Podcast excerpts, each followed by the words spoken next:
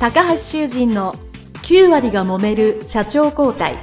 2代目社長のための事業承継の極意。この番組は2代目社長専門経営コンサルタント高橋修人が経営に悩んでいる2代目社長やこれから社長になる後継者に向けて経営力を伸ばし会社を引っ張れるリーダーシップを身につけるための番組です。これまで数百社をコンサルティングした実績から2代目社長ならではの悩みを知りその解決のための独自理論によって2代目社長もまた従業員も幸せに仕事ができることを目指した内容です。皆さんこんにちは。事業承継コンサルタントの高橋修人です。本日は、オーダースーツ佐田代表取締役社長佐田信孝様のですね、会社にお邪魔しまして、インタビューをさせていただきたいと思います。さあ、社長どうぞよろしくお願いいたします。よろしくお願いします。はい。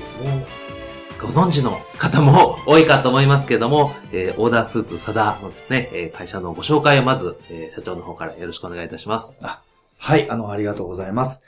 えー、弊社は、えー、仙台の郊外と北京の郊外に、オーダースーツ専門工場を2工場、えー、運営している、オーダースーツ専門のメーカーになります。で、今伸びてますのが、この工場で作ったあオーダースーツを、えー、直販で販売する、えー、工場直販店、えー、オーダースーツサダを今全国に49店舗、えー、展開しております。えー、今、会社の売上のもう7割5分が直販の売上になっておりますので、ね、まあ、オーダースーツの製造小売業の会社と SPA だというふうに言えるようになった会社です。はい。はい。えー、多分、えー、店舗もね、たくさん、今、えー、200店舗ぐらいあるんでしょうか。あ、今49店舗。49店舗。はい、あります。えー、多分いろんなところでですね、あの皆さんも、あの、ご覧になっていただけてると、え思います。それで、あの、まあ、えー、今日お伺いしたのはですね、あの、この佐田社長が、あの、本を出されまして、えー、ダイヤモンド社からですね、すごいですね。あの、迷ったら茨の道に行けということで、今、絶賛発売中でございますので、よかったら書店でお買い求めいただければと思いますし、この中にですね、今日お話を聞くのは、あの、この中のお話も出てくると思いますし、あの、より詳しくはね、この本を読んでいただくと、すごくあの、社長の波乱万丈な人生を分かっていただけるかと思います。で、まあ、それでですね、えっと、このオーダースーツサダの4代目。でいらっしゃるということで、えー、まあ、かなり業歴も長いと思うんですけど、はい、まあ、まずまあ子供の頃からまあその、このサダに、まあ入社というか、入るまでのことをまあ簡単に、まあ若い時代の頃をですね、お伺いしてもいいですかね。まあ、私が、えっと、まあ、あの、大学を出て、えー、東レ株式会社に、えー、入りました。はい。で、えー、男3人兄弟だったので、私長男なんですけども、はい、あの、父から、あの、まあ、誰かが選ばれて、えー、後継者になると。えー、いうふうに思ってまして、うん、まあ私長男なんで、えー、はい、選ばれなきゃいけないんだろうなと、うんうん、その分だから頑張んなきゃいけないんだろうなと思いながら、うん、まあ若い頃過ごした、あそんな、あの、まあ青年時代を過ごしました。はい。東レでも、あの、本当、あの、部署どこに行きたいと聞かれたときに、東レなんで繊維事業やってるんですけど、うんうん、私、はい、繊維事業に行かせてくれって言ったことは一度もなくてですね。あ、そうなんですね。えーはい、一番しんどい部署に配属してくださいというふうに。一番しんどい部署。はい、あの、新卒研修が終わった後に、うん、人事との面接で、えー、私話しまして、はい。で、当時ちょうどあの、東レもやっぱりバブル崩壊のダメージを相当受けていて、はい。まあ、繊維部隊はもう在庫の山に苦しんでいるそんな状態だったので、はい、まあ、人事に言わせると、まあ、東連の中で今一番厳しい部署って言ったら、どう考えても繊維だと。うん、しかもそのテキスタイルというその生地作りの部隊が在庫の山に苦しんでるから、うん。えー、苦しいところと言ったら繊維のテキスタイルになるけど、それでも君はいいのかいというふうに言われました。それでもぱり当時でもやっぱり東レは、あの、炭素繊維で、これから、まあ伸びていく、えー先端企業ですと。はい。から、水ですねうん。海水の淡水化ですとか、はい。その水事業なんかでも、あのトレビーノなんかも結構売れてましたしう、ん水事業なんかでも、これから世界に貢献していける、あの、水のない地域にですね、はい。海水の淡水化なんかを通じて、世界に貢献していけるようになる会社です、等々の、まあ、打ち出しが大きかったんで、はい。なんとなく繊維って、あの、まあ、一昔前の、ああの、事業という、特に学生はそう思ってる会社だったんですよね。はい。なので、あの、繊維事業でもいいのかいというふうに聞かれたのを今でも覚えてます。うんで、テキスタイル事業部に、えー配属されまして、はい。えーまあ非常にしんどい状況だったんですけど、うんやっぱりそこで、まあいろんな経験も積み、しんどい経験をすればするするほど、あの、成長するという感覚は、まあ私まあ大学時代あの、体育会のあうんのスキー部にいましたんで、まあ本当に筋トレしたらやっぱりこう伸びると。えー死ぬ気になってあの、まあ、長い距離を走れば、うんそれはもうあの、いざ本番になってもいい成績が上げられるという感覚を持ってましたんで、まあ、本当にあの、しんどい部署に行き、まあ毎日あの、終電で、えー帰って、で、まあ数時間睡眠で、えー毎日またラッシュの電車で会社に通うと。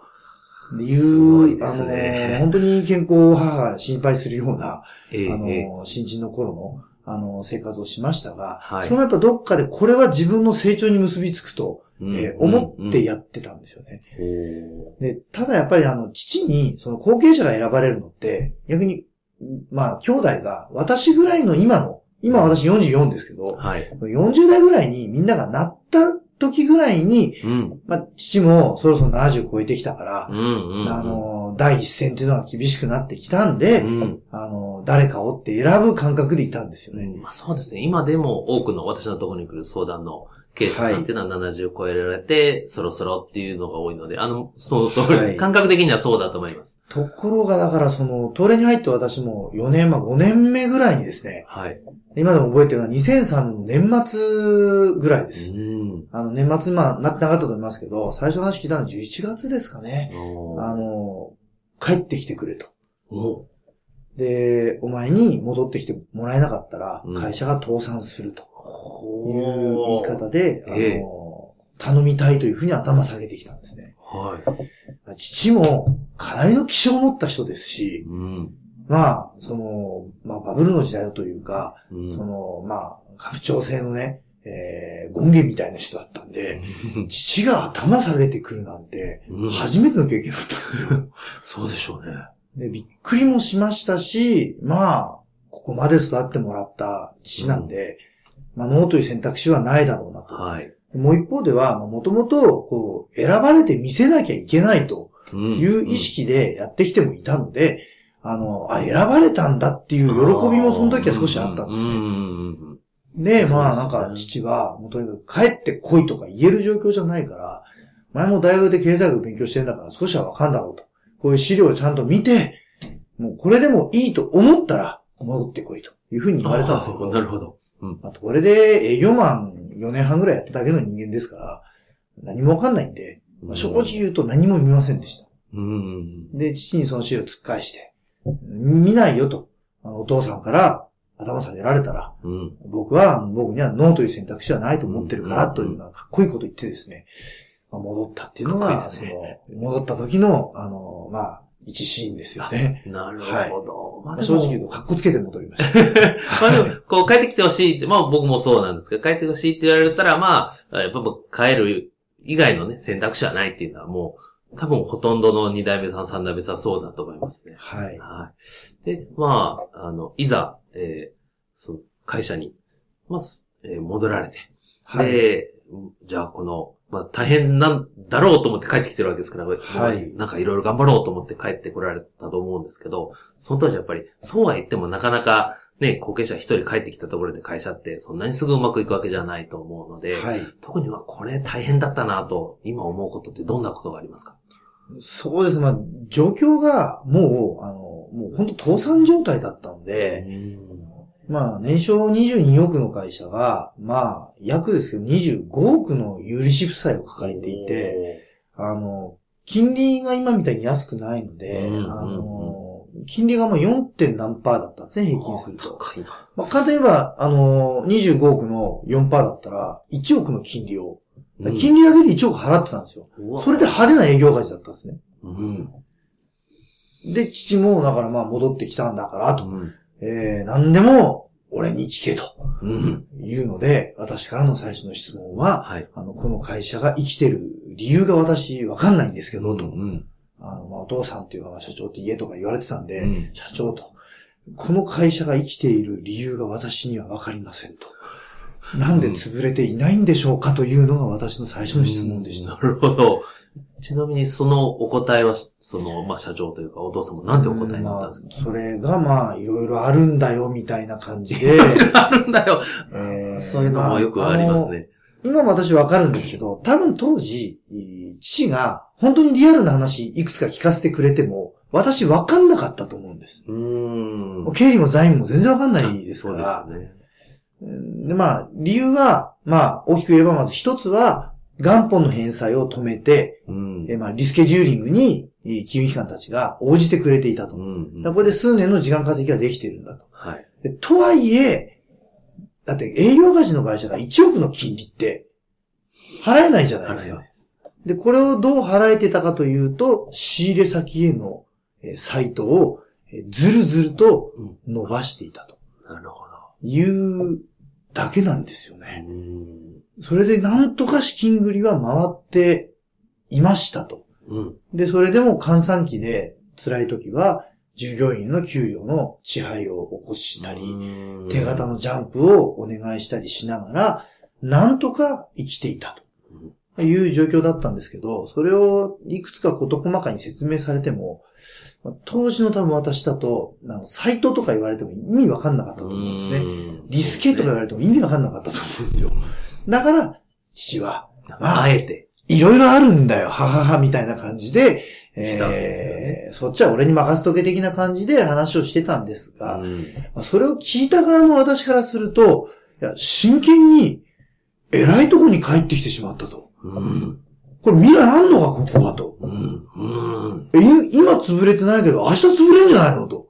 いうつもりで質問してたのが、まあ、いろいろあんだよ、母とか言われると、まあ、もう、逃げられたと思うわけですよ。うん。そうですね。この巻き込んどいて、なんか真相を語らないってどういうことだとうん。いう感覚になっちゃったんですよね。で、まあ、あの、だんだん腹も立ってきまして、うんまあそこからは、あの、まあ、父と相当言い合いになりましてね。あの、なんでこんな状態になってしまってるんだと。うん。まあそうですよね。でまあ、簡単に言えば、そごうが倒産しちゃって、売上の半分が一時飛んだわけですから、はい、そうですね。そこを埋めるために、まあ、とにかく着数を取ってこないと、うん。まあ、工場が開いちゃってるんで、はいあ。の、工場みたいな固定費の塊が、を抱えてますと、うん。もう稼働率が命なんですよ。そうですよね。はい。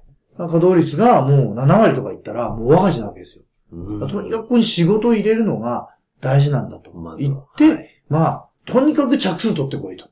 もう値段度外していいから、着数を取ってこいって言って、営業がもうあっちこっちから、うんとにかく安い仕事をかき集めてきてたのが、はい。当時の状態だったんですけど、うんまあ、なんでこんなあの、赤字の仕事しかないのかがわからないと言っても、あの、父は、まあ、明確にこ答えてくれないわけですよね。なるほど。そこも答えてくれなかったわけですね。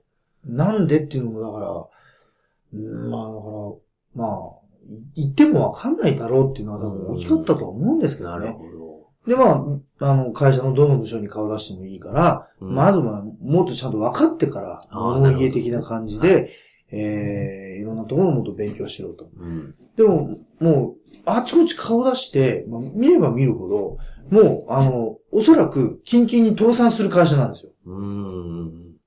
で、もう一回同じこと聞くわけですね。同じこと聞いてもやっぱりなんとなく教えてくれないわけですよ。うん。腹落ちしないわけですよ。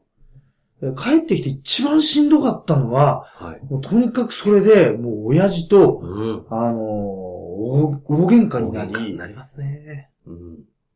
でも、方針とか言うのも、お前にはこれ以上言っても分かんないみたいな言い方やっぱりするんですよ。おで、リアルに分かんなかったかもしれません、私は。うんうん。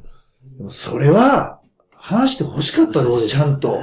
まあ、こうだと、こうやろうと思ってるから、まあ、うん。おお前もこうしろとか頑張れとか、もうそれは言ってほしいですよね。一から多分説明してももう、そのことは、こいつに分からせるのが一晩かかるぐらいに思ったと思うんですよね。うんうんそうもうそんな状況じゃないんで、うん。そんなことやってられっかと思って話してくれなかったなと思うんですよ。なるほど。今になると事情わかるんですけど、うん。当時の私からしてみると、こっち、だって人生かけて帰ってきてますし、うんうん今、この人生、正直人生をドブに捨てちゃったんじゃないだろうかという心配を抱えながら質問してるわけですから、うんうん。そこは誠心誠意答えて欲しかったわけですよね。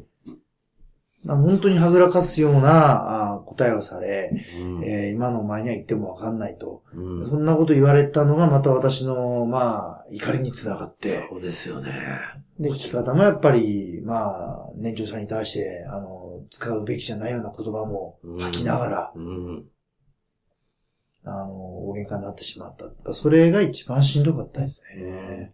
それはもう、僕も、あの、同じように、父親と2年間ぐらいずっと揉めに揉めてた時期があったので、あの、すごいよくわかるし、その時はまあ、当然ね、会社の雰囲気も良くないし、自分も良くないし、親父も良くないというのは、多分この聞かれてるリスナーの方もその真っ最中の方もいるかもしれませんけど、はい。まあ、えーまあそういう中、とはいえ、まあ、いあの、本の中にもね、書かれてますけど、いつまでもこれでは前に進まないと。